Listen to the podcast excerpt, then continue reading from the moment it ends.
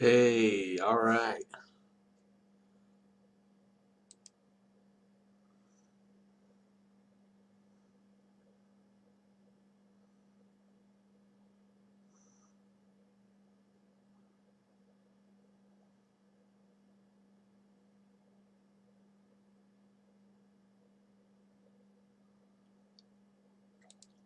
Good evening. All right, cool. We've got people showing up. We're going to take just a couple minutes and let people get on stream. Hope everybody's had a good week. Yeah, we're starting to get a little bit more people in. Can y'all hear me okay? I got everything adjusted a little bit better, I hope, from last time.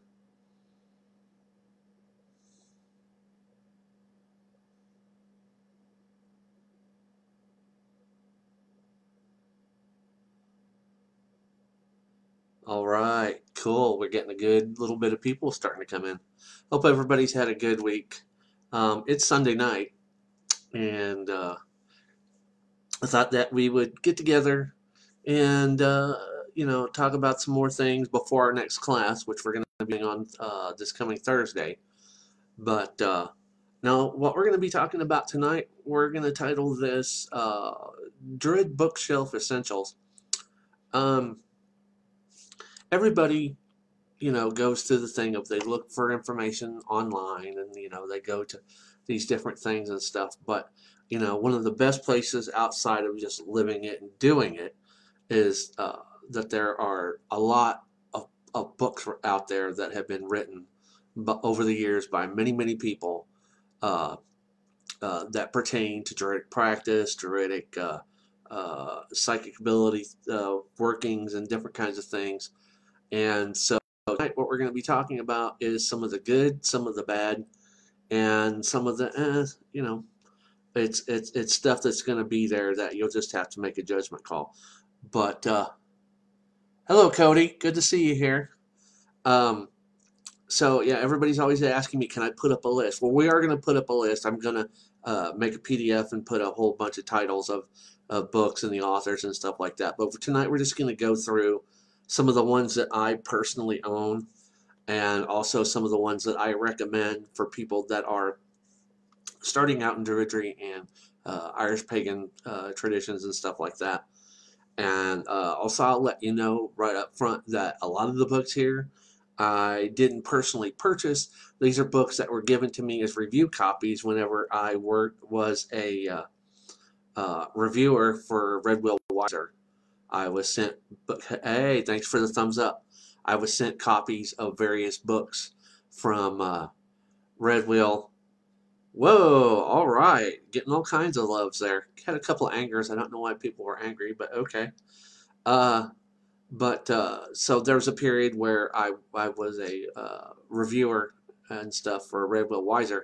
So some of those books were given to me, but every book that I have, I've read in some form. Some of them I haven't completely finished, and there are many of them here that I definitely uh, recommend anybody go out and get. And then once we get done done with this uh, discussion tonight, I'll take and uh, transfer it to uh, MP4 and put it on my YouTube uh, channel. Is a pagan perspective on YouTube, and I encourage encourage you to go check that out. We've got videos on topics from way back. I think I started the channel in 2013. So it's been up for a few years. So there's some stuff there that you can find, but we'll put this up as a place that you can go back and check and see, oh, was that the book he was talking about? And most of the books that uh, that are uh, that I'm going to talk about are either ones that you can find possibly already at your local occult bookstore or uh, some of the better known Barnes and Noble and things like that. Uh, a lot of them are available at Amazon and stuff like that. And then there may be one, one or two uh, that I talk about that might be like utterly out of print and they're hard to find. So uh, those there are a few that are kind of like the holy grail for druid books, and we'll talk about those. But before we do that, I'm going to take a drink tonight. We're not drinking any Seagrams. Got to kind of go slow on the liquor until we figure out what we're going to get out of the house. So we're going to drink a little milk. Does the body good.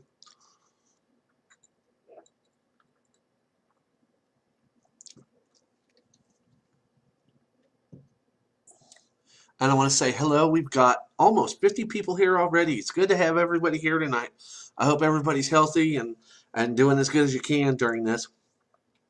All right, and also these books are in no particular order, and we'll go through everything here, and then what we'll do is at the end we'll talk about some of the books that I don't that I uh, don't show you tonight, and then at the very end we'll go through the stuff that I deem as utter crap that I wouldn't touch with a 10 foot pole, and luckily for that there's only a couple. Uh, just a, a, very small number that I think are just detrimental for anybody that wants to get into the Druidic practices to actually, um, excuse me, to actually get into and start reading. Um, also, another thing is everything that I show you, it's like with every book, it's like up to you to decide, you know, whether it fits what you want for your practice. But that's the thing, you know, with even with witchcraft and other traditions, there's all kinds of books that are great, and then there's all kinds of books that really do suck. And when a book sucks, you know, you can tell within the first chapter uh, you know what the mindset and mind space that the author's in, and uh, and so pretty much every book that I have here next to me is something that I recommend that people check out and put in their library. And one thing I noticed that as Druids we tend to be very studyish. We want to study everything. So what we'll do is later on, not we're not just going to do this series of Druid Bookshelf Essentials, but we're going to do stuff that deal with topics such as uh, Druid Bookshelf Essentials for lore, uh, for bardic work, for uh, herbalism, and all these different things that kind of break it down into those niche sections so that you guys can have a little bit more concentrated uh, stuff that you can look for uh, online and around town at your various bookstores and stuff. All right, we've got 66 people here. Good to see you guys tonight. So I'm going to put the books up here. I'm going to hold them up so that you guys can get a view of them and see what they look like. And that way you'll know uh, what you are uh, looking for. First two books are by the same author. And they were written by a man that I was lucky enough to interview on my show, Pagan Perspectives. And he is a uh, member of Henriette Fain, ADF. His name was Ceisiwr Serith. And the first two books that I recommend are his book, a pagan ritual prayer book, which is exactly what it is. It's got uh, prayers for every kind of ritual, uh, whether it's, uh, you know, uh, monthly rituals with new moon, full moon, um, Samhain, the whole nine yards, for life events, uh, changes of, you know, season, all kinds of things. This is a very important little book to have. And you can get this, you can order this online, or you can pretty much get it at just about any good reputable pagan bookstore. And another thing, any of these books that um, I show up, that if you can't find them, don't be afraid to go to your local pagan bookstore and to get them to order it for you. They would love to do that. So there's that book. And then the next one was the first one that I did the interview with him about. And this is Ceisiwr Serith's, A Book of Pagan Prayer. Bring this back so there's not so much light on it. And this is prayers for morning, noon, night, prayers to the gods, prayers for all kinds of things. And let me just pick one out here.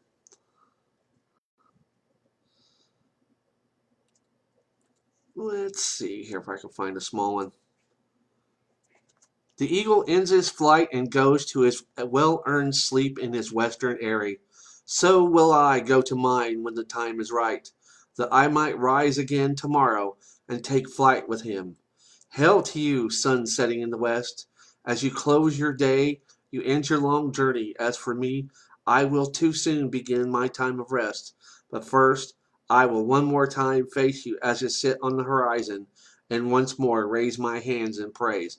And this book is filled with just wonderful stuff. Um, and this is published by, I think this, yes, this is uh, Red Wheel Weiser. So you can go on their website, and I'm pretty sure that you can order that uh, straight away. That and the other book are both by Red Wheel Weiser. Um, recap one of the books that I um, talked about the last time that we did class. Uh, this is one of the first books that I really read that kind of tied me into, um, uh, you know, what Druidry was and how the lore and things kind of came together and the way that ritual was important. And this is uh, The Apple Branch by Alexei Kondratiev. And it says, unique and valuable for those who would awaken the Celtic soul by Diana Paxson. That's her review of this. And this is what it looks like. And uh, let me move my fingers here so you guys can see that a little bit better. Very cool book. And this is an older book. This has been around for many years, but I think it's a capstone. It's very, it's, uh, it's not just to say that it's very important, but it's something that you can use to uh, put kind of a uh, uh, a foundation for your uh, druid practices, uh, whether it's uh, invocations, setting up devotional times, setting up shrines to the gods in your home and on your property, a little bit of the history and things like that. So that right there is a very relevant book to things. Uh, something that another book that I like that is pretty decent, um, and this is one that I was given as a review copy from Weiser. This is the Apple Tree Book of Celtic Verse, and the reason why I like this is because uh, that uh, you know there's all those of us that are onto the bardic side of life that we appreciate songs, uh, poems, music, stories, and anything that gives us a connection to the poetic side of how people live and stuff. So this book is also definitely one that's very good to have in your library.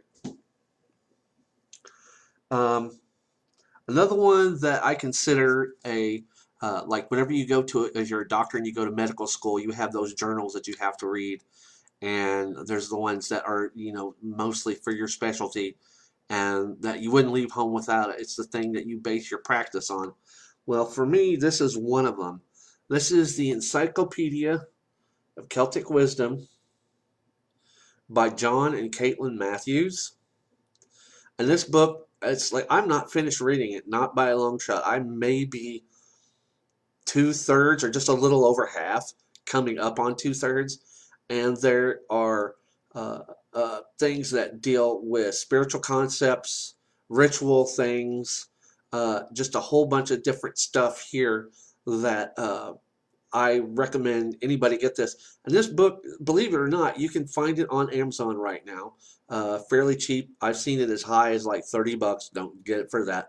But I've also seen hardbacks for as low as 7.99, and then you figure shipping. That's that's not that's not overly bad. Um, let me get the next one here. Want to say hello to everybody. Thank you guys for coming and hanging out. Holy cow, we're here at uh, 110 people that are on the on the stream here, and we're getting. If you have any questions or if you want to leave any comments, feel free. I like to know what you think about what we're doing here. And just before we get too much further in this. Uh, I want to take a minute and kind of get the energy set for this. So we just want to take a minute and kind of get the universe going here. So what we're going to do is we're going to close our eyes and take a deep breath. Uh,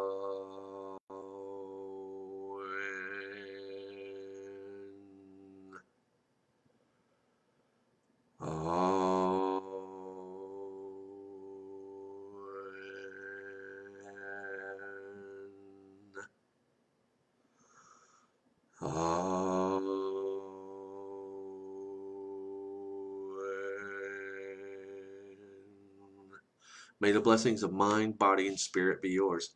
And thank you guys for hanging out with me tonight as we talk about Druid Bookshelf Essentials.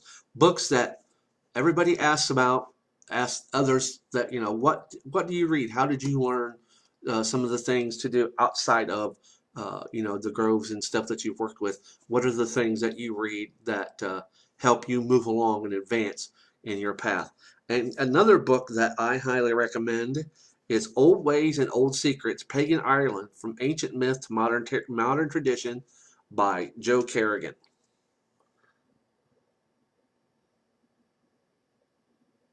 And this kind of takes it into uh, the Irish side of things, uh, the different myths and areas uh, in Ireland that are uh, very important to pagan tradition.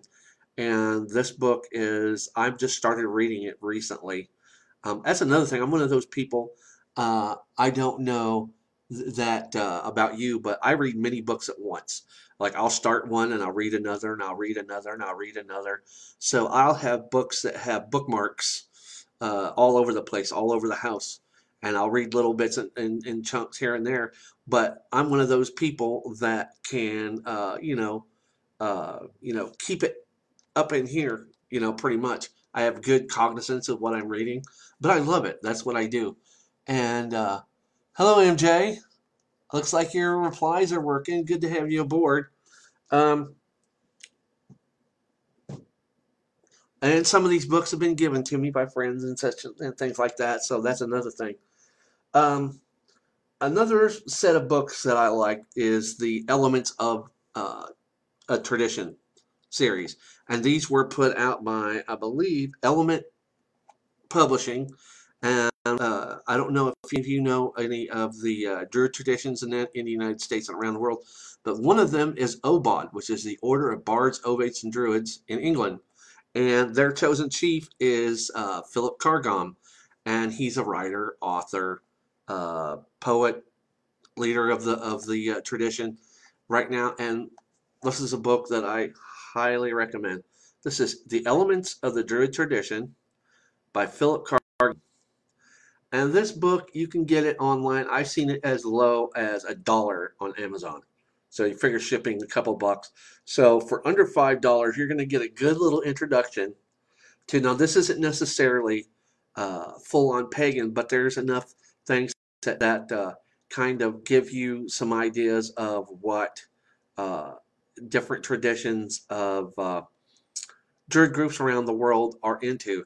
And uh, one thing I will say as we go through these is I will tell you if they delineate more towards the pagan side of things or if they delineate more towards the uh, ceremonial magic, um, philosophical side of, of, of uh, druidry, where they're not focused so much on the uh,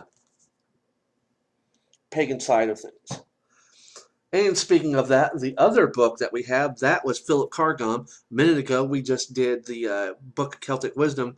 Well, this is The Elements of the Celtic Tradition, written by Caitlin Matthews, and I love this little book. This is very, she has a very prolific writing style, and she can make you think with the way that she phrases things and, uh, you know, puts it out there. And this is an older book, but even though it is older, it still has a lot of information that anybody that's new uh, in the tradition, whether it's, you know, uh, working towards the druid path of the bard or uh, seer, these, all of these books have a little bit of something for everybody. There's going to be parts and pieces that resonate with everybody's mind. We're going to see if we can get that to focus in a little bit better. Let's see if we can put it over here.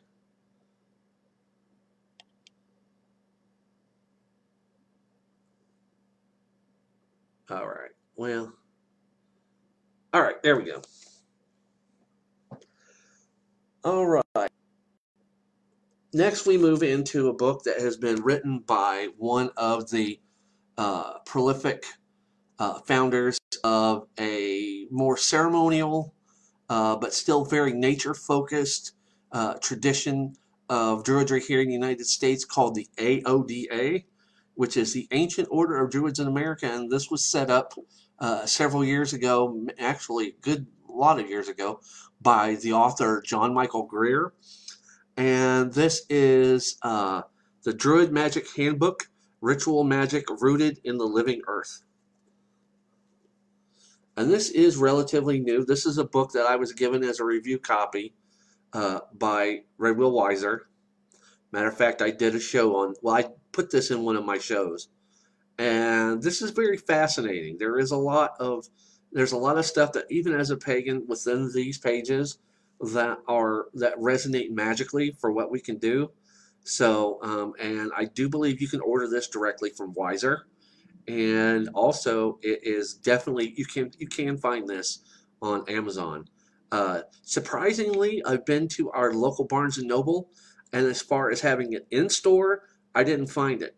At our local pagan store, they don't have it in store, but you can order it. So this is one of those that is pretty easily findable, but it does have a lot of use for us, uh, even those that follow the pagan traditions for druidry. Now we come to one of my favorite authors. And her name is Emma Restall Orr. And Emma Restall Orr, uh, many years ago, with her friend and uh, companion through her training as a druidess, uh, started to work with the BDO, which is the group started by Philip Shallcrass in Britain called the British Druid Order and she has many, many, many books that she's written. Uh, she's on Facebook video. Matter of fact, if you go into the Missouri Druid School page and scroll for like 15 minutes, you'll get down to some videos that I posted of rituals that she did uh, with the BDO on YouTube, and they're just, oh my God, they're beautiful. I love her. She has a beautiful spirit. Um, she's very smart, uh, knows her stuff, and as a priestess, she is just incredible. And this book is called Druid Priestess, An Intimate Journey Through the Pagan Year with Emma Restall Orr.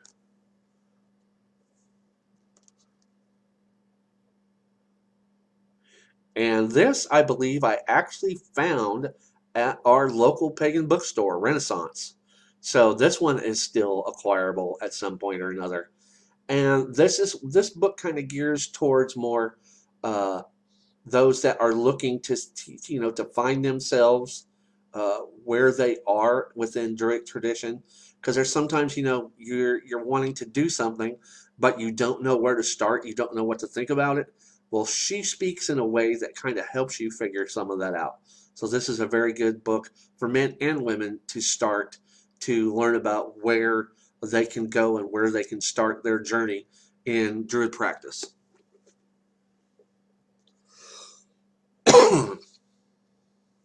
and we've got, oh my goodness, 179 people. Good to have you guys here tonight. And we've got more stuff coming up through the week, so I appreciate you, you uh, hanging out with me tonight. Give me just a second here.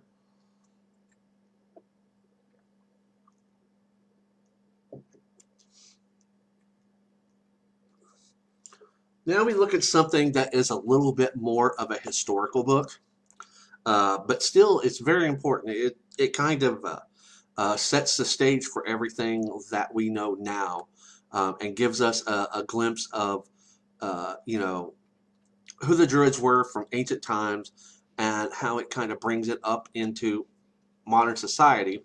And one of my favorites, and I've had this book for years actually, is The Druids, Celtic Priests of Nature by Jean Markale. see if I can get this over here. There we go. We're going to take this over just a hair. See if that'll take some of the glare off. I'm a trying. There we go. Alright, that kind of gives you a bird's eye view, at least of what the cover looks like. And when was this published? I think this is one that was one late late 80s maybe. Give me just a second to see what the publishing date is. Oh, I, okay. This is a sec. This was originally printed in 1983, but then it was reprinted in 1999. Okay, so it's still relatively new, and this book is still findable in various bookstores and excuse me, other locations around the country. Now, one of the classes that we're going to get into uh, here pretty soon is uh, we're going to get into the divination side of Ogham and I was it was my pleasure um, to have on my show Mickie Mueller. Uh, she is an author, she is an artist, and she is the creator of The Voice of the Trees and Ogham Oracle. And she came on my show, and we had a wonderful, just killer interview. And I loved her to bits. And she sent me a box set of the uh, Ogham Oracle. And this is what it is. Voice of the Trees. This is a Llewellyn product, and it has been out for just a few years now, probably about nine, about nine years. So it's been out for a little bit. But for someone that hasn't wristed their own set of Ogham, the cards are beautiful, which we're gonna we're probably gonna do. We're gonna use them as an example of what they look like. So once we do do our class or yeah, our class on Ogham itself, that this will be one of the things that we use uh, to kind of get you guys set up in that. But this this set you can purchase at, purchase it just about anywhere. You can get it online. You can get it at uh, here in Springfield. You can get it at our uh, uh, Renaissance. They if they don't have it in stock, they can order it from from her publishing arm, and it usually takes about two or three days to get down here even. But uh, this is a very cool book, and it I think the set is only like 1995, so it's very reasonable. It's the the book the runes, and if you get the deluxe, I think it's a little bit more. It comes in her a, her own handcrafted silk bag that they come in. Okay, we're gonna move this book off to the side because it's one of the ones that I'm not too big onto. And of course, everybody needs some of the incidental books that kind of can help round out your library. And holy crap, we got 200 and 200 people. Thank you guys for coming in here, hanging out. Give me a thumbs up. Give me a love. Let me know that you're being able to hear me okay. Uh, I might be getting a new microphone here pretty soon to kind of help you guys along. But this next book is by Lady Wilde, illustrated by, by Marlene Ekman, and this is Irish Cures, Mystic Charms, and Superstitions. This is another background, backbone of pagan tradition is the superstitions charms and how the, the cures were done uh, in you know the various parts of Ireland and stuff like this. So this is your own little like cookbook, the maybe a, a, a spell book, grimoire, whatever, of what you can glean for yourself to learn about the Irish traditions when it came to charms and superstitions. Hello, Jason. Hello. Uh, so this one's pretty not maybe maybe not that easy to find, but it is out there. Okay. All right. Next, the next book that we're going to talk about is not necessarily uh, tied into uh, the Irish side of Druidry, but this is probably one of the most important books for bards when it comes to uh, learning about how to uh, you know, work in that vein of how do I find inspiration for my poetry, for my music, uh, for all these different things that make bards bards. And I think one of the biggest is Penguin Classics presents the Mabinogion. I think everybody should have a copy of this. It's incredible. I haven't finished it yet. I'm halfway through. Most of the books that I have here, I'm halfway through. And even though this is mostly Welsh stories and things like that, uh, it's it's just tied so much with the lore, and there's a lot of uh, even though Ireland is its own island, and then you move over to the British side of things, they are there are stories that have kernels of truth that tie them together from one isle to the next. So even though this is mostly Welsh, then you know there are still things within the book that kind of tie to the Irish side of things. And this was like cheap. It was like six ninety nine. So yeah, six dollars and this can be bought anywhere. And maybe if you don't get the Penguin Classic ones, get any good version. The Ford version of the Mabinogion uh, is all good. So we've got this uh, as a definite staple that you want to have if you can get it onto your bookshelf. All right. Um, one thing about druids is we tend to be very tied to the earth. We are ecologically minded. We are protective of the environment. And I think that's one thing that's good about now is that many druids and pagans uh, and, and people in general are seeing that the earth is dying and that we need to take care of it. Because if we take care of the earth, then it will take care of us for many, many generations. Um, oh, awesome. Um, so, you know, that's one thing. Is like we tend to gravitate towards the ritualistic side of things, and you know what it is the actual hands-on how to do druidry. But whenever you're looking outside of that grove of trees, you have to look at the rest of the world that's around you. And this next book is another book by John Michael Greer, which I was given as a review copy called Mystery Teachings from the Living Earth An Introduction to Spiritual Ecology by John Michael Greer. And this book is amazing. Um, I've read like maybe half of it. And let's just give one of the things on the back. It says, a mastery analysis and description of what genuine mystery schools and magical traditions are all about by one who is uh, uh, obviously as wise as he is well experienced uh, per, per, pertaining to ancient te teachings in a form equal to the challenges of the natural world today so magical tradition can be eco ecologically motivated it's not just about you know summoning the fairies to the forest it's what you do after you've summoned the fairies to the forest. How do you take care of the forest that the fairies are living in? That whole kind of uh, dichotomy of of helping each other, letting the human side of the human side of things be a beneficial part of the spiritual and magical side of the world because we both work together in those aspects. Next book, then we're going to get to probably the most important book that I have of everything. But another one is a lot of people ask about the gods and goddesses and things like that. And there have been many different books written about individual different gods and goddesses. Um, and one that I was given by uh, Red Wheel for review copy is Rediscovering the Moon Goddess, Queen of the Night by Sharynne MacLeod NicMhacha. And this is about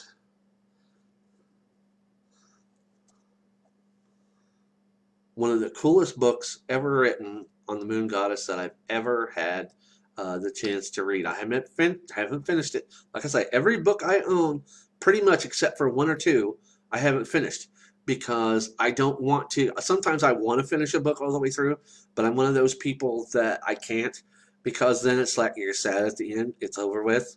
It's like that's the way it was with some of the Harry Potter books that I read when I was younger. So it's like you know I try to drag it out as long as I can because then you get more enjoyment out of it.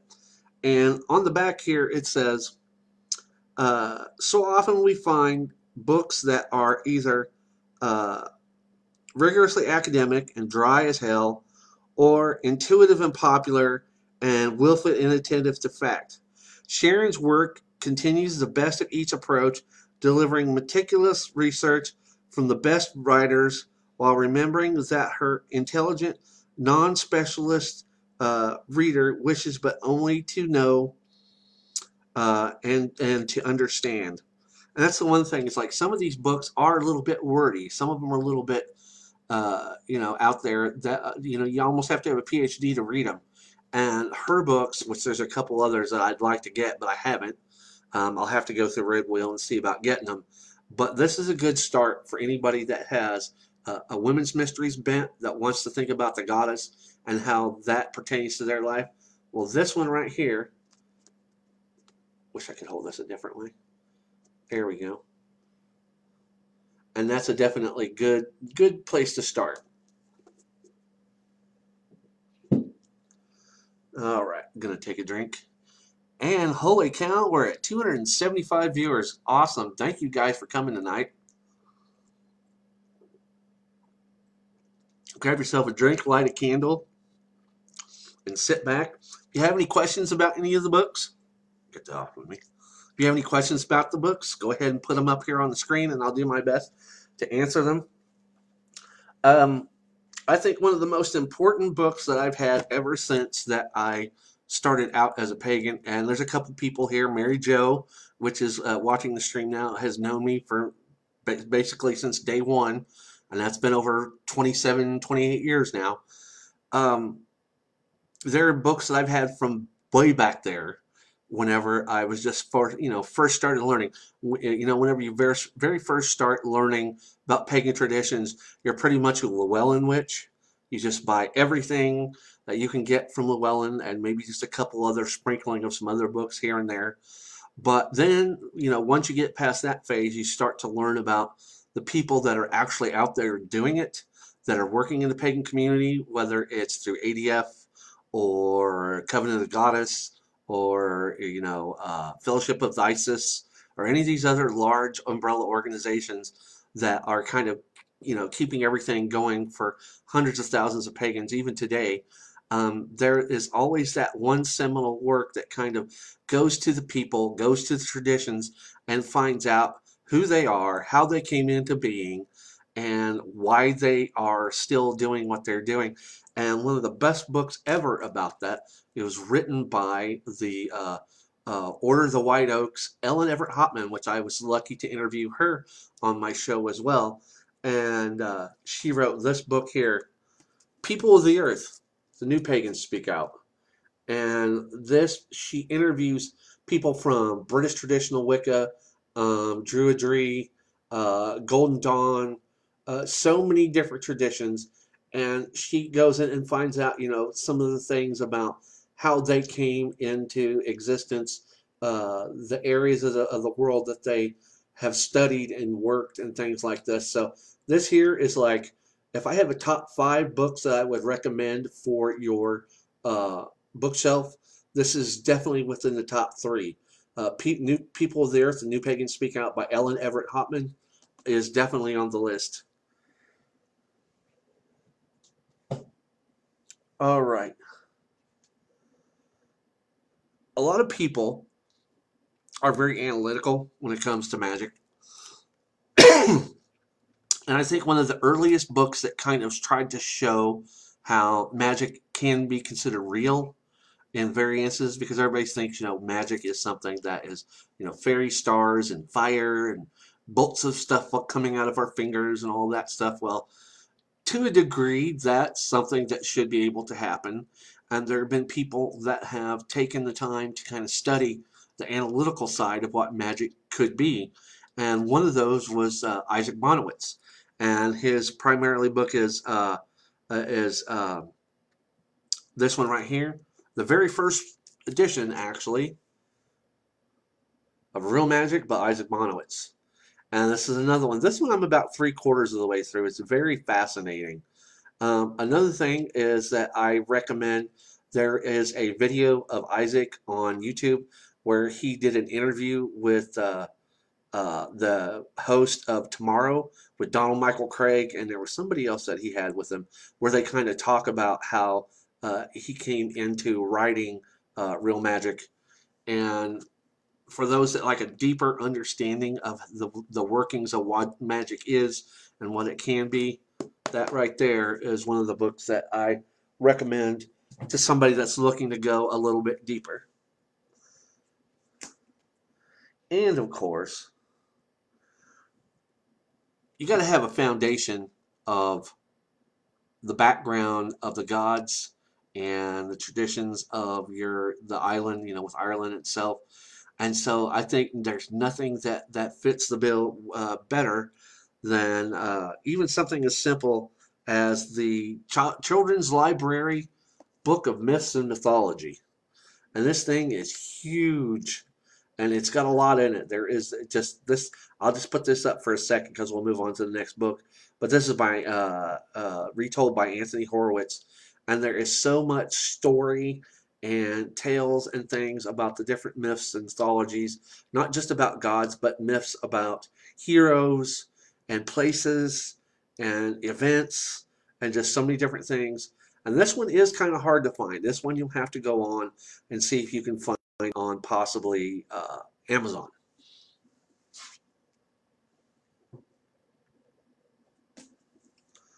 All right. This next one's kind of new. It's been out for just a, just a few years, uh, probably about seven or eight. There's other books that have been around a little bit longer, but this one kind of gives uh, a more generalized view because it's it's sections written by various members of the Druid community, uh, various leaders of the Druid traditions.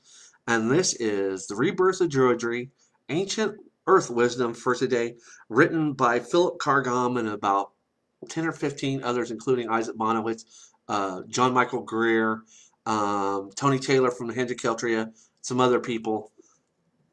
And this book should be pretty well easily accessible out there at some place. Um, it should be Yeah, this is twelve dollars, which is not bad. It's about three hundred pages, and there is a lot of information here. There's a lot of information on uh, the Druid calendar, uh, the, the the times of the year, celebrations that we have, a little bit about magic, a little bit about uh, how the practices of certain things came to be, and and why Druids do what we do.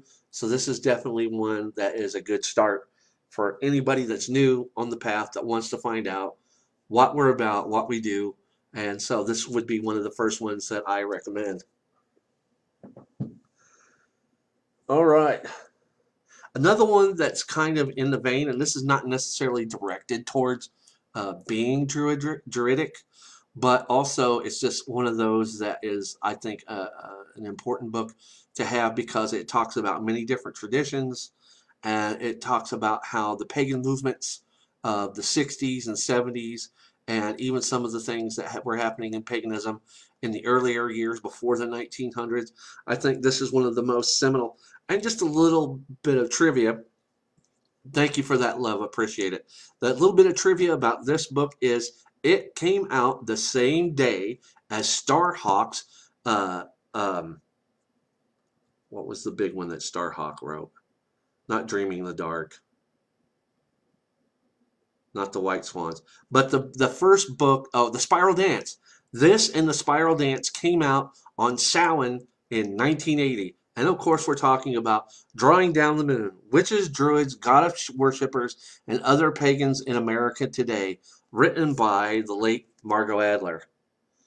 And yes, this is one of the best books out there um, to just uh, yeah, Spiral Dance, MJ. Yeah, this, this and Spiral Dance came out on Samhain in 1980, both the same day. Um, and this is just chock full. As a matter of fact, uh, if, if MJ has a copy of this, and if, if it's if I think if it's this printing, if you look at the very back uh, in uh, the uh, index or whatever the the forwards or I don't know what they call it, where it tells you about some of the groups that they helped kind of put this together. Uh, on page 304, there was a uh, insert uh, of about a, a, paragraph or two put in by Pat. So Greenleaf is in this, is actually in this book. So, and that's the covenant that I was initiated in two years ago. But this is a must-have. This, I mean, if you can find a copy, uh, definitely get it because it has so much information that can kind of give you an idea of why pagans are the way that we are here in the United States because we're so diverse. And that's what makes it great. That's why somebody says, well, why aren't you a Christian? Christians are the same thing. They have all their denominations. Yeah, but the thing about it is, it's like, I think pagans are more accepting of each other on a lot of things than that situation. And it's like, I don't feel separated just because there's a different word that's above my head compared to somebody else. If you practice voodoo and I'm over here and I'm a druid, I still love you just as much as I would somebody over here that was, you know, a practicing heathen or whatever, you know. So it's like I think there's that that bond between pagans regardless of the tradition. So this right here, drawing down the moon, uh, also, I did a Pagan Bookshelf Essentials on my blog, A Pagan Perspectives, uh, which is in the Missouri Druid School. If you scroll way down, somewhere in there, I put the link to and, and there's a little bit more more that I have written uh, about this. So if you guys want to look into that, you can find that as well. All right, we're almost getting down to the end, and then we'll talk about some of the some of the books that I wasn't able to show. Then we'll talk about some of the books that I wouldn't put on my worst enemy. All right, another one that I find to be one of the most uh, influential as far as for Druid leaders that have uh, started and, and foundation groups here in, in the United States, whether it is the Red Branch Druids or AODA or some of the OBOD and things like that, and even ADF and beyond.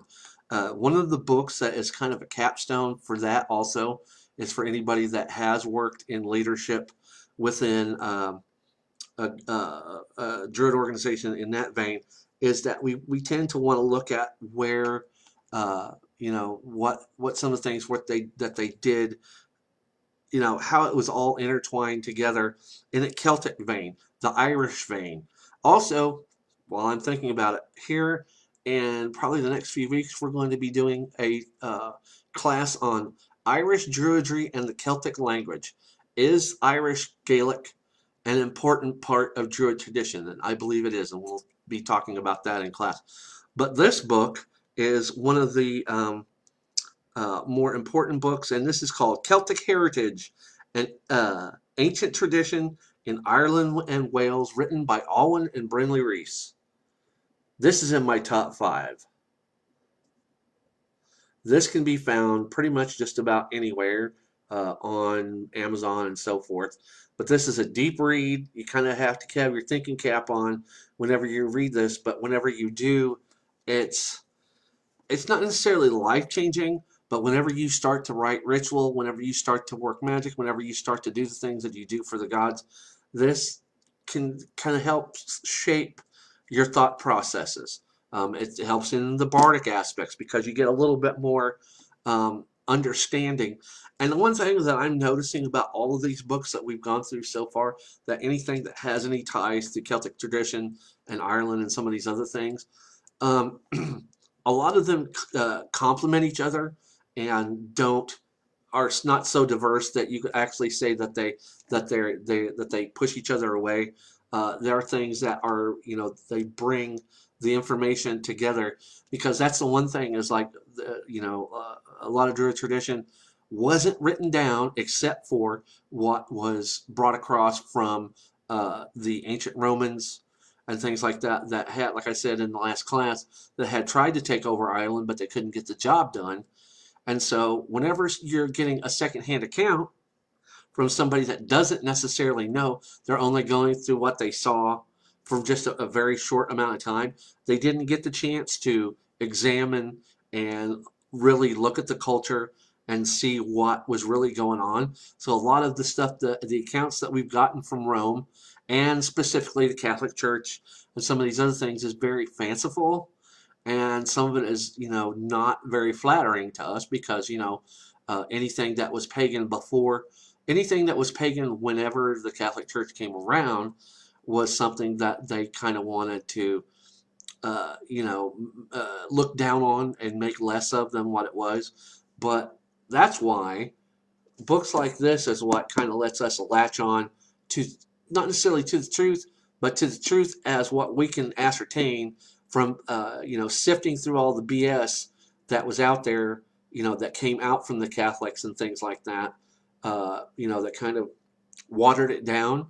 Well, a lot of these books here, some of these books do have a little bit of fluff. The fluff level, some of them are fluffy, but not so overly fluffy that they become, you know, just a headache. Uh, most of these books are, you know, the, the, the, the sources that the authors come through with are, you know, searchable and things like that. So it's like these are the things that in these some of these books, they're not trying to steer you wrong. They're not trying to throw you off any kind of, of trail to the truth because like I I'm I'm a believer that truth is subjective, that we find it ourselves, and it's uh, you know to a degree it can be universal, but my truth is not your truth, and your truth isn't your truth until you find it. And so that's why we read. That's why we learn. We see what others have seen. And then we take what we've read and we go, okay, this registers. This is what I'll work with. Then you got the other side that goes, that's bullshit. I'll throw that off to the side and never touch it again. Which we're going to get to some of that here in just a little bit. But for right now, these are some of the places to start. You know, um, after this, also there's going to be uh, books within these that are recommended by others go through and check that out because then you start to build up the kind of library that you want and are able to work with. And once you get into that vein, um, your practice will grow, your ability to understand Druidry for what it is and the Irish uh, Irish traditions. Uh, it, it grows and it gets better and it gets stronger because I've got some of these people I'm afraid to try, you know, to get into Druidry. Wicca seems a lot easier. Well, I don't I mean, I don't really see any spiritual tra- tradition being easy. It's not like you're putting together a model or anything like that. It's, this is your spirituality. This is how you connect to the world and to the gods and everything else. So it's not a matter of easy. It's just what you're willing to put into your practice. And there are sometimes that, you know, Wicca does seem easier because there's not a whole lot more study than just a little bit. But with this, I mean, you get what you put in. You get what you put into anything, Wicca or otherwise.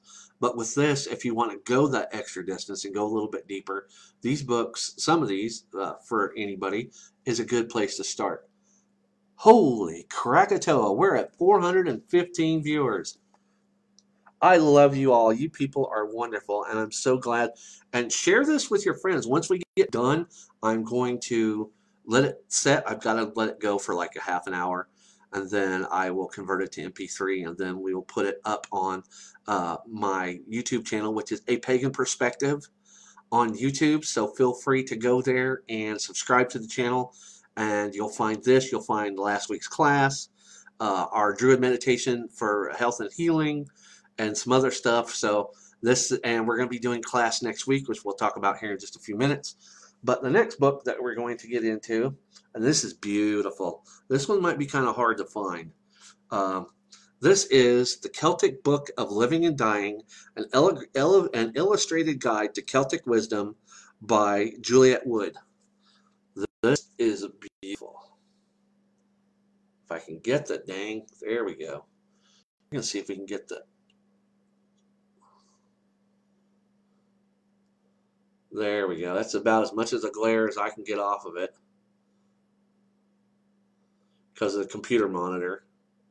But it's just beautiful. It has so many color pictures and stuff in it. Some of the the the uh, uh, the kills and things. Uh, voyages between realms, the other world. Once we get into our next class, we might do some referencing from this. Uh, Dark Knights of the Tomb uh, what happens after you die, um, talismans of power for death, uh, Merlin's hoard, just all kinds of things. And this this book is beautiful.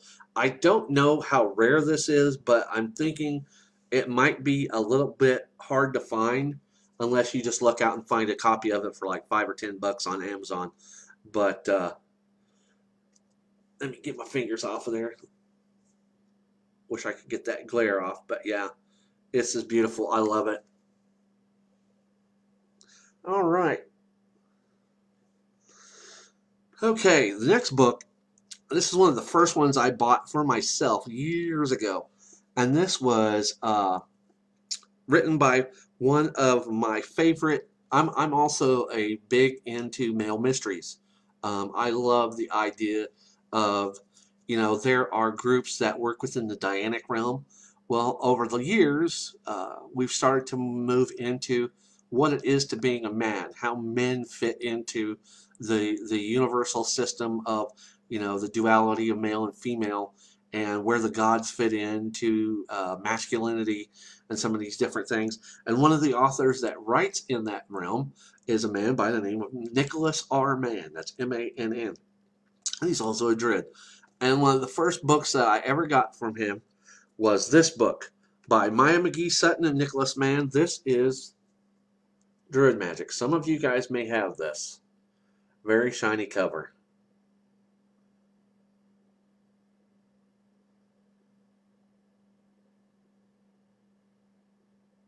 I love it. And uh, this is very hands-on with lots of correspondences, uh, rituals, uh, honoring druid ceremonies in your backyard. Um, see, here's another. Uh, from the past to present. Uh, what is a druid? Um, uh, what is druidry? These are different chapters, um, different reading sources. Um, it's, this is this is this book contains a lot of of uh, of information in it. This is something that you can almost, and it's another thing. Matter of fact, while I'm thinking about it, uh, yeah, it is actually.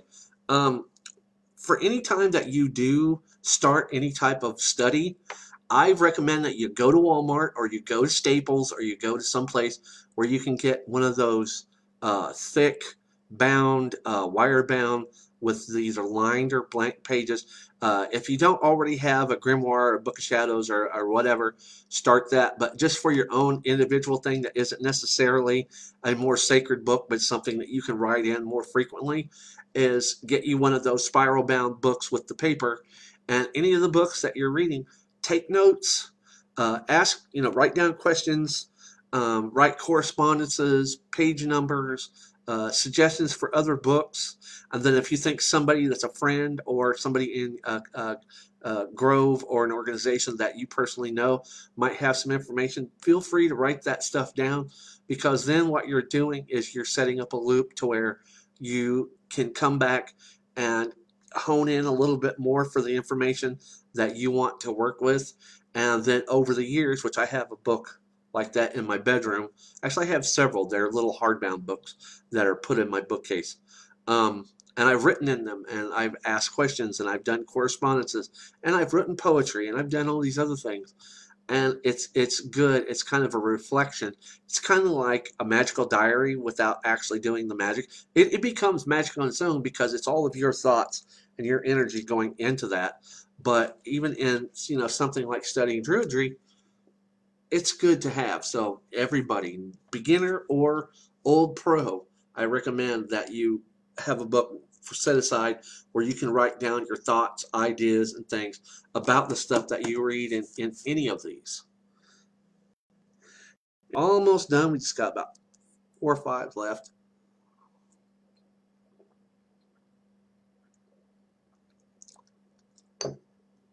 All right.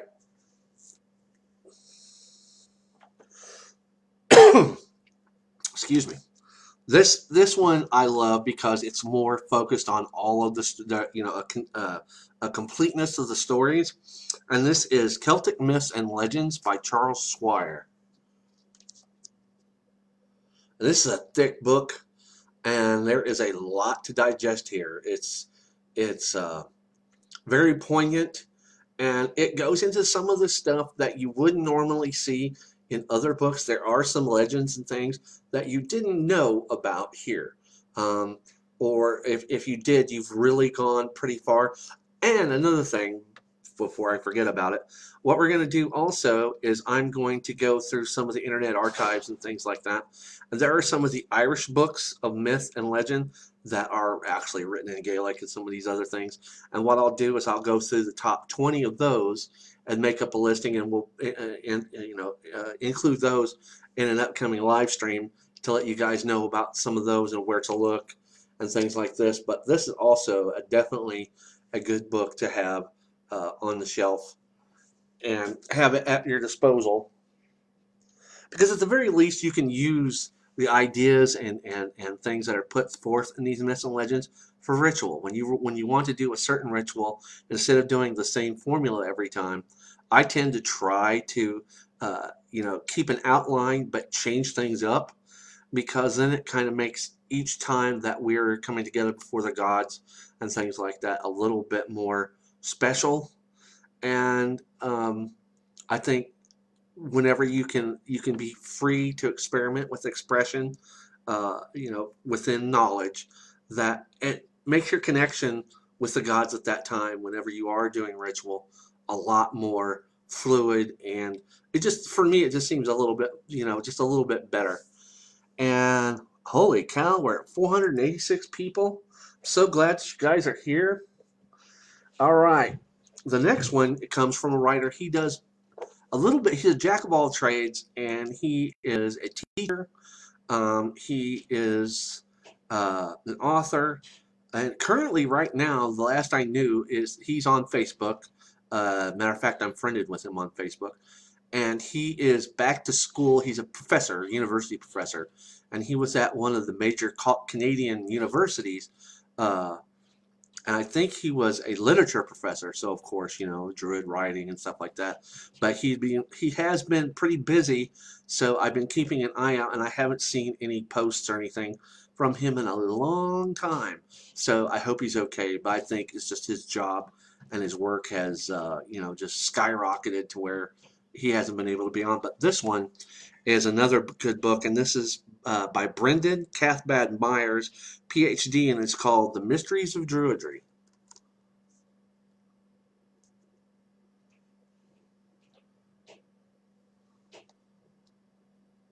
There we go.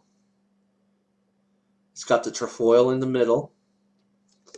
And um, this is a kind of a lighter book. It's it's more um, you're not getting a lot of information here. You you do, but what you get is kind of uh, things that help you to think to think like a druid, to think in terms of how you interact with the gods and how you interact with nature and stuff. It's not the how to, it's the why. It's, you know, how it affects you mentally, um, how it can help you grow in your mind, to grow day by day with the way that you interact with people. He's very thoughtful like that. And he has talked about writing some books that are like sequels to this. So I'm kind of hoping that he does have one that comes out as the number two to this because he's left a lot of room for more information. And I'm not a writer, so it's like, but I've I've asked him, you know, it's like, have you thought about doing another one? And he goes, yeah, I've got others that I do want to do, but for now, this one is the uh, main book that he's got out right now, and we got just a couple more here. Um, a good storybook. It's just no no information, just a story. And this is called uh, The Voyage of Ralduin's Ark, written by Patrick Hart. If I can get the. And it was written in, I believe, 1999 and this is for Steadyline Press or Storyline Press. And this is just something that you just want to get yourself a glass, of, uh, cup of tea, and some cookies, and sit with your feet up, and just take a little bit and get carried away. It's uh, it's it's a story that I've only read like the first ten pages of it, but it looks like it's going to be pretty good. It's it's it's Irish and British kind of intermix. There's some things that kind of go together with it and um, this copy was seven bucks so it's still pretty cheap and if you want sometimes you don't want to be studying all the time sometimes you just want to have a book that you can sit back with and read and do you know just just be yourself for a little bit so it's always good to have a book like that and this is one right here that I highly recommend holy cow we're at 520 viewers Thank you guys so much for coming tonight. All right. Got one more book right here, then we got one on the floor that I'll bring up. Um, this one is the predecessor when we were talking a little while ago about OBOD, the Order of Bards, Ovates, and Druids. Um, we have the uh, the uh, founder of OBOD, and it, he wrote a book uh, just before he died and before Philip Carr-Gomm was installed as the uh, chosen chief of the order. And this is the Book of Druidry by Ross Nichols. And Ross Nichols was the original chosen chief of the order of Bards, Ovates, and Druids in England. And this is where you get some of the foundational uh, stuff of where OBOD came from um, his thought processes on what Druidry was. And this is, uh, Obod now has a lot more pagan elements than it did at the time of Ross Nichols. Um, uh, there were uh, there were uh, elements of pagan goddesses and things like that in Obod ritual before uh, you know Carr-Gomm was installed, but it was still more of a a Western philosophical, uh, just this very theosophic kind of thing. So it was still in its earlier stages, and then as Carr-Gomm took over, um, it kind of evolved. And um, but every tradition has its starting place, and so for anybody that is studying with Obod, which I know that there are many uh, that are taking the courses and stuff, I'd like to take the course.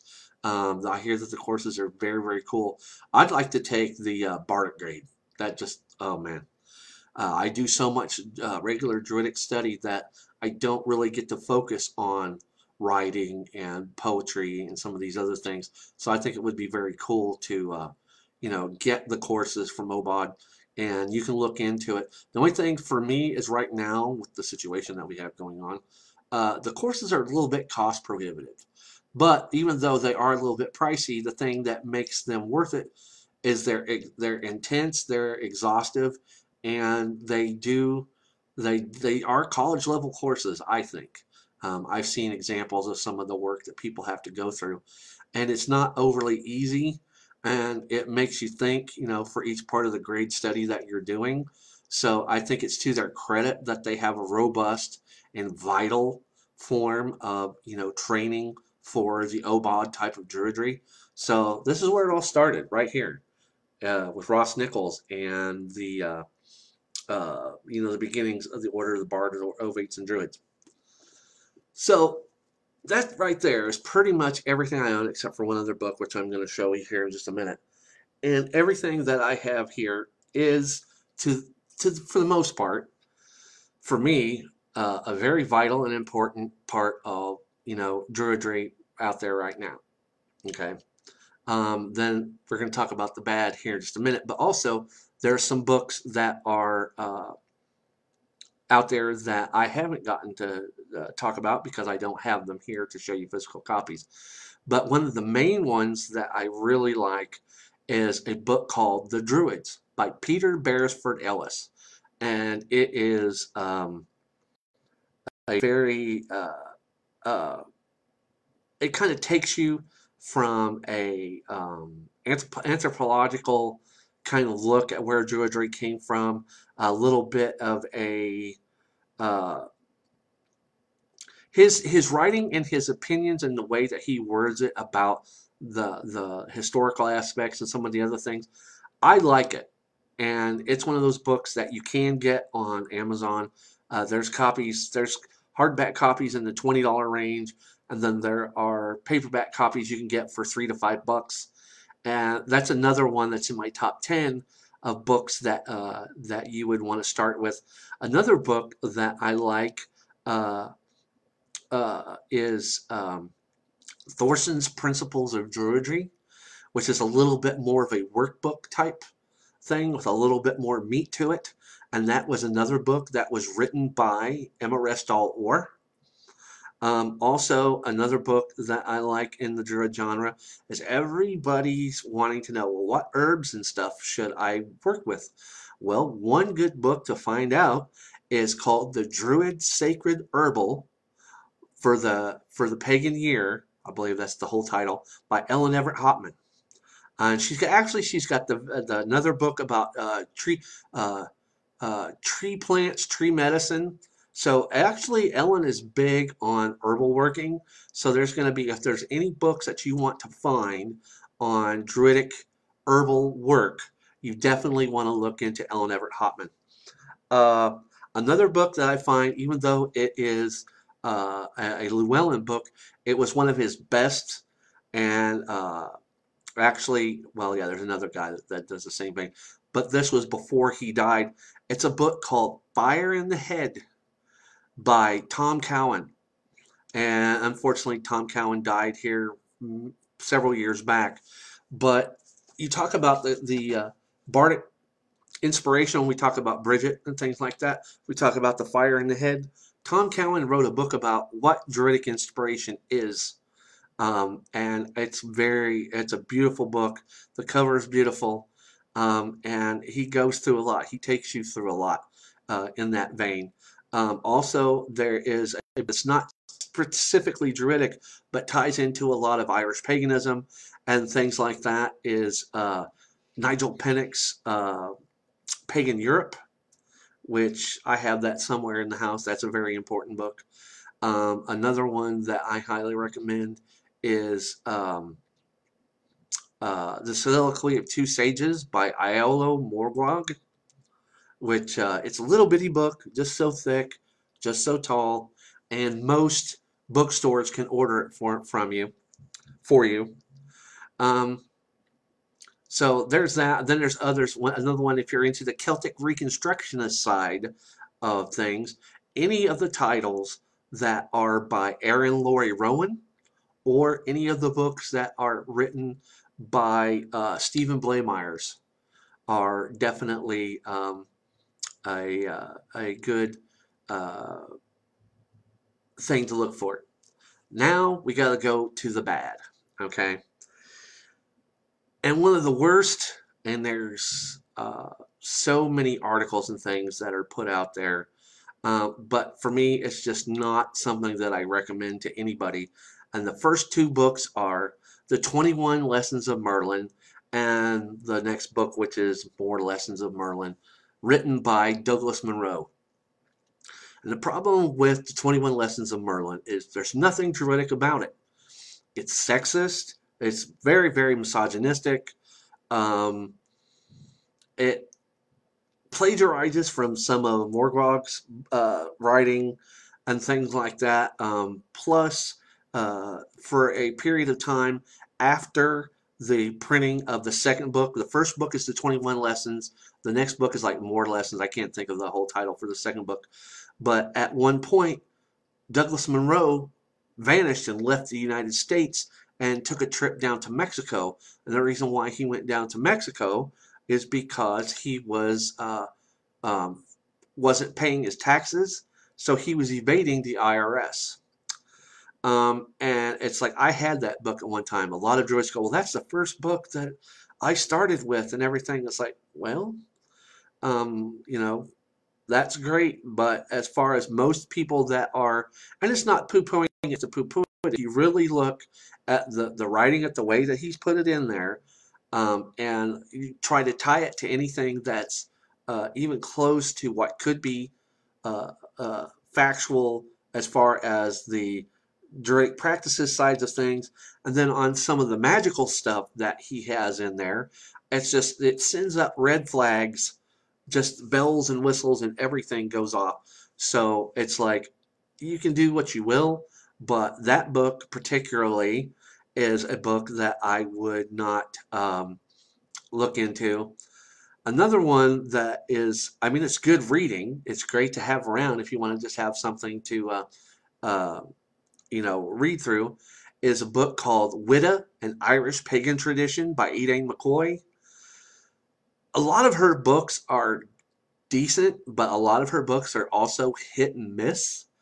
And as far as um, uh, goes, Witta is a thumbs down because there's are people that are in Ireland that have lived there their whole life, that have families and traditions that go back for hundreds and hundreds of years, and whenever Edain McCoy says Wicca is the Irish name of Wicca for witchcraft, it's not. There's no, Wicca is nothing like that.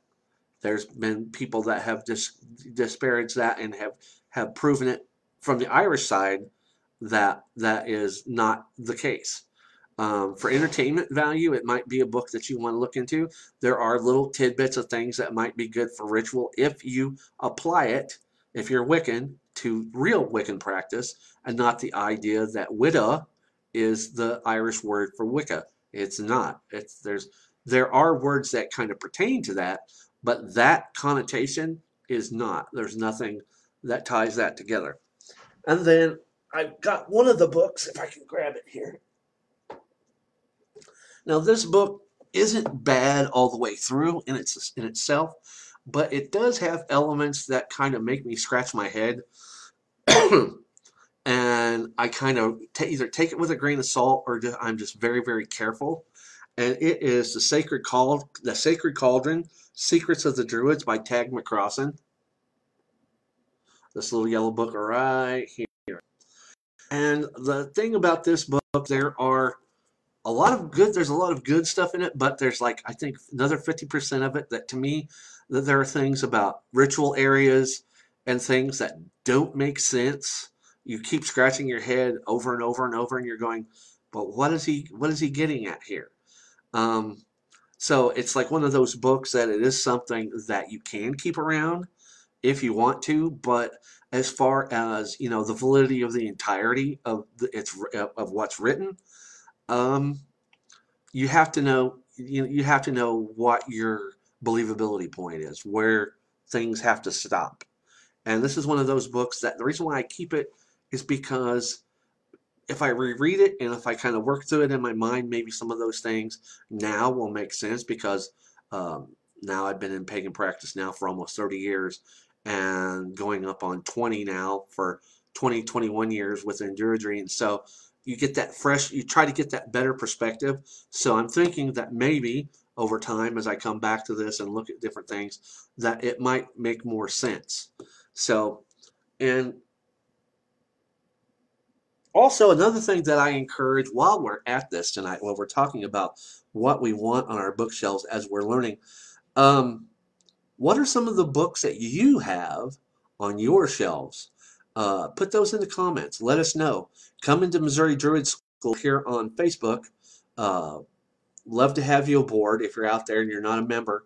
Come in and tell us what are some of the books that you have on your shelf that pertain to magic, divination, uh, just all the different aspects of of your druidic practice. Some of the, there's going to be a lot of stuff that you have that I've never heard of, so we'd love to hear about that.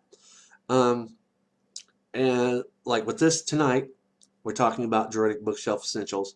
Um, on occasion, I will do a live stream about various topics. This is just one of them because I keep getting every day, I get messages and different things of like, what are some of the books that I need to be, uh, you know, looking into.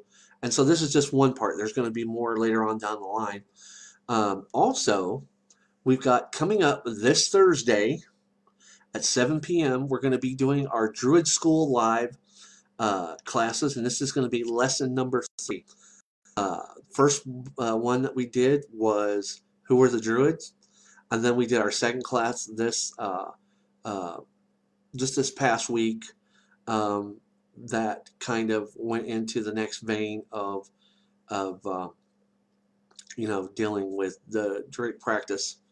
This coming Thursday, we're going to be kind of going. So okay, we we've looking at we're we're looking at what it is that we want to do um, in Druidry.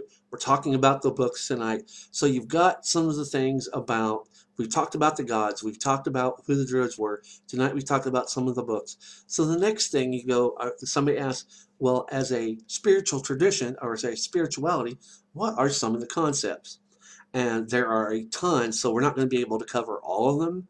But this lesson three, Druid School Live, coming this Thursday night, 7 p.m. Central, we're going to be dealing with the Awen, the other world, and the ancestors, and some others that we're going to deal with that in that vein. Um, we're going to learn what the three rays are, what they represent, how they are important to druids in general. We're going to learn about the ancestors and how they are the focus of our worship. We're going to learn about why druids worship trees um, and some of these different things. And we're going to start taking and bringing that all together. We're going to start to make things more cohesive so that people are searching, that people are wanting to know what Druidry is and what it can be for them as a spiritual tradition. That next step, what are the concepts that pertain to me and why we do these things? Why do we do what we do on Samhain? Why do we do what we do at Beltane? Uh, why is the earth important? All these different things and it's going to start to make a little bit more sense. That fog, that is a lot, because when people come into Jersey, I've got so many people that come up and ask, you know, how to get started. They look like deer with the caught in headlights, and like they're just in a fog and they're waiting for it to clear. Well, this is one of the ways that you kind of start clearing that fog and getting yourself in the mindset of starting your practice.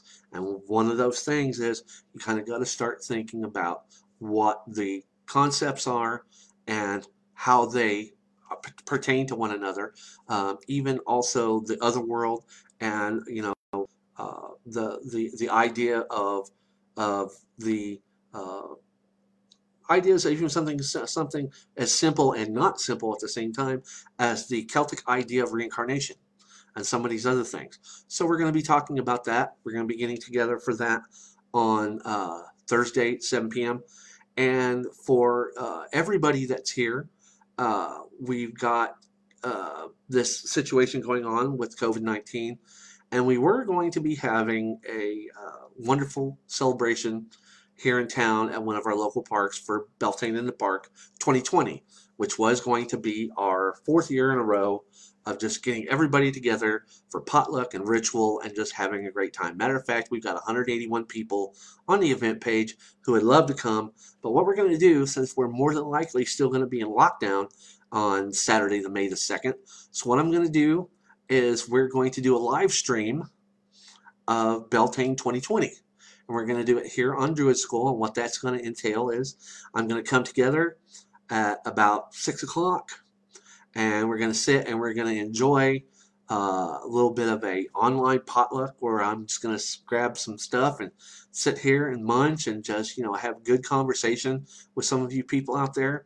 And then just at about twilight we're going to uh, move the altar over and I'm going to get things together and we are going to hold a virtual Beltane uh, here on uh, the the stream.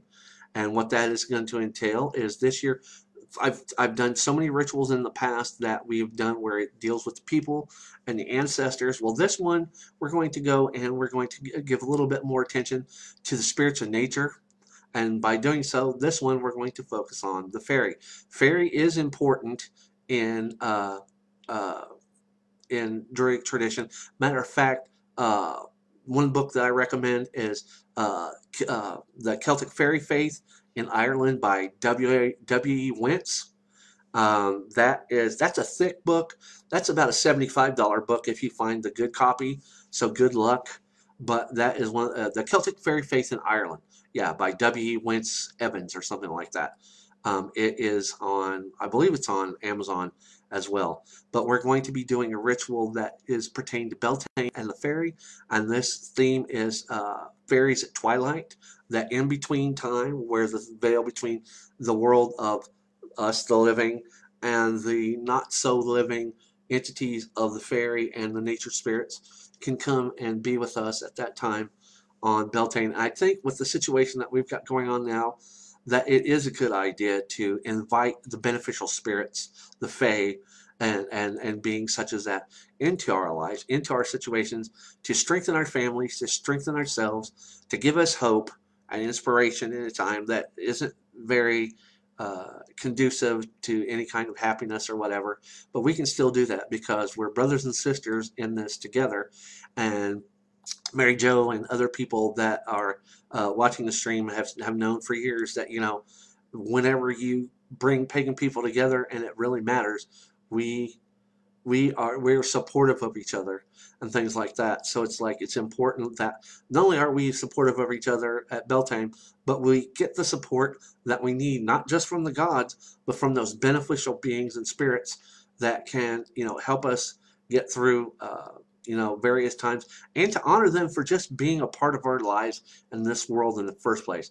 The altar is going to be beautiful. Everything's going to be set up. So if you want to sit there at your house with a beautiful bottle of mead and a steak and have some candles lit and your kilt and your, your ceremonial robes and all that kind of stuff.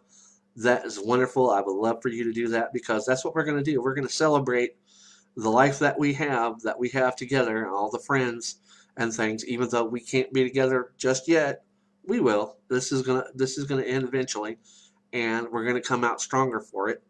So, and while that's going on, I'm gonna keep doing the live streams and we've got 735 people here on the stream tonight. I want to thank everybody for showing up tonight and, and just letting me uh, talk your ear off while we're talking about Druidic Bookshelf Essentials. And what I'm going to do is once I get done here, I'm going to go ahead and process this, and this will go to my uh, YouTube uh, channel, A Pagan Perspective on YouTube. And if you want to uh, uh, subscribe to the channel and watch the videos that I've got put up there. I encourage you, if you're out there and you're not a member of Missouri Druid School here on uh, Facebook, I encourage you to come on over and uh, put in a, uh, join request. I'll get you in. And like I say, we've got this class coming up on Thursday. And if you have any questions, leave them in the comments. If you have any questions that you don't want to put in the comments, feel free to friend me, send me a message and I'll do the best that I can. Um, and I'm thinking at some point or another, we're going to get into a little bit of a practical side of things. So what I'm going to do at maybe sometime on this next weekend, I'm going to bust out the Ogham. And for those that are interested, I might do a couple Ogham readings here live on the stream for people that would want to have their Ogham read for them and stuff. So for everybody out there, if you uh, enjoyed the stream, give me a thumbs up, give me some loves, let me see them go across the screen. And I want to thank Mary Jo and Jason and Cody and the other 700 plus that are here this evening. You guys are great.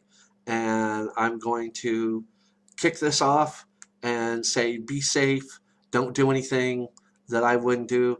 Take care of your families. And I will see you on Thursday.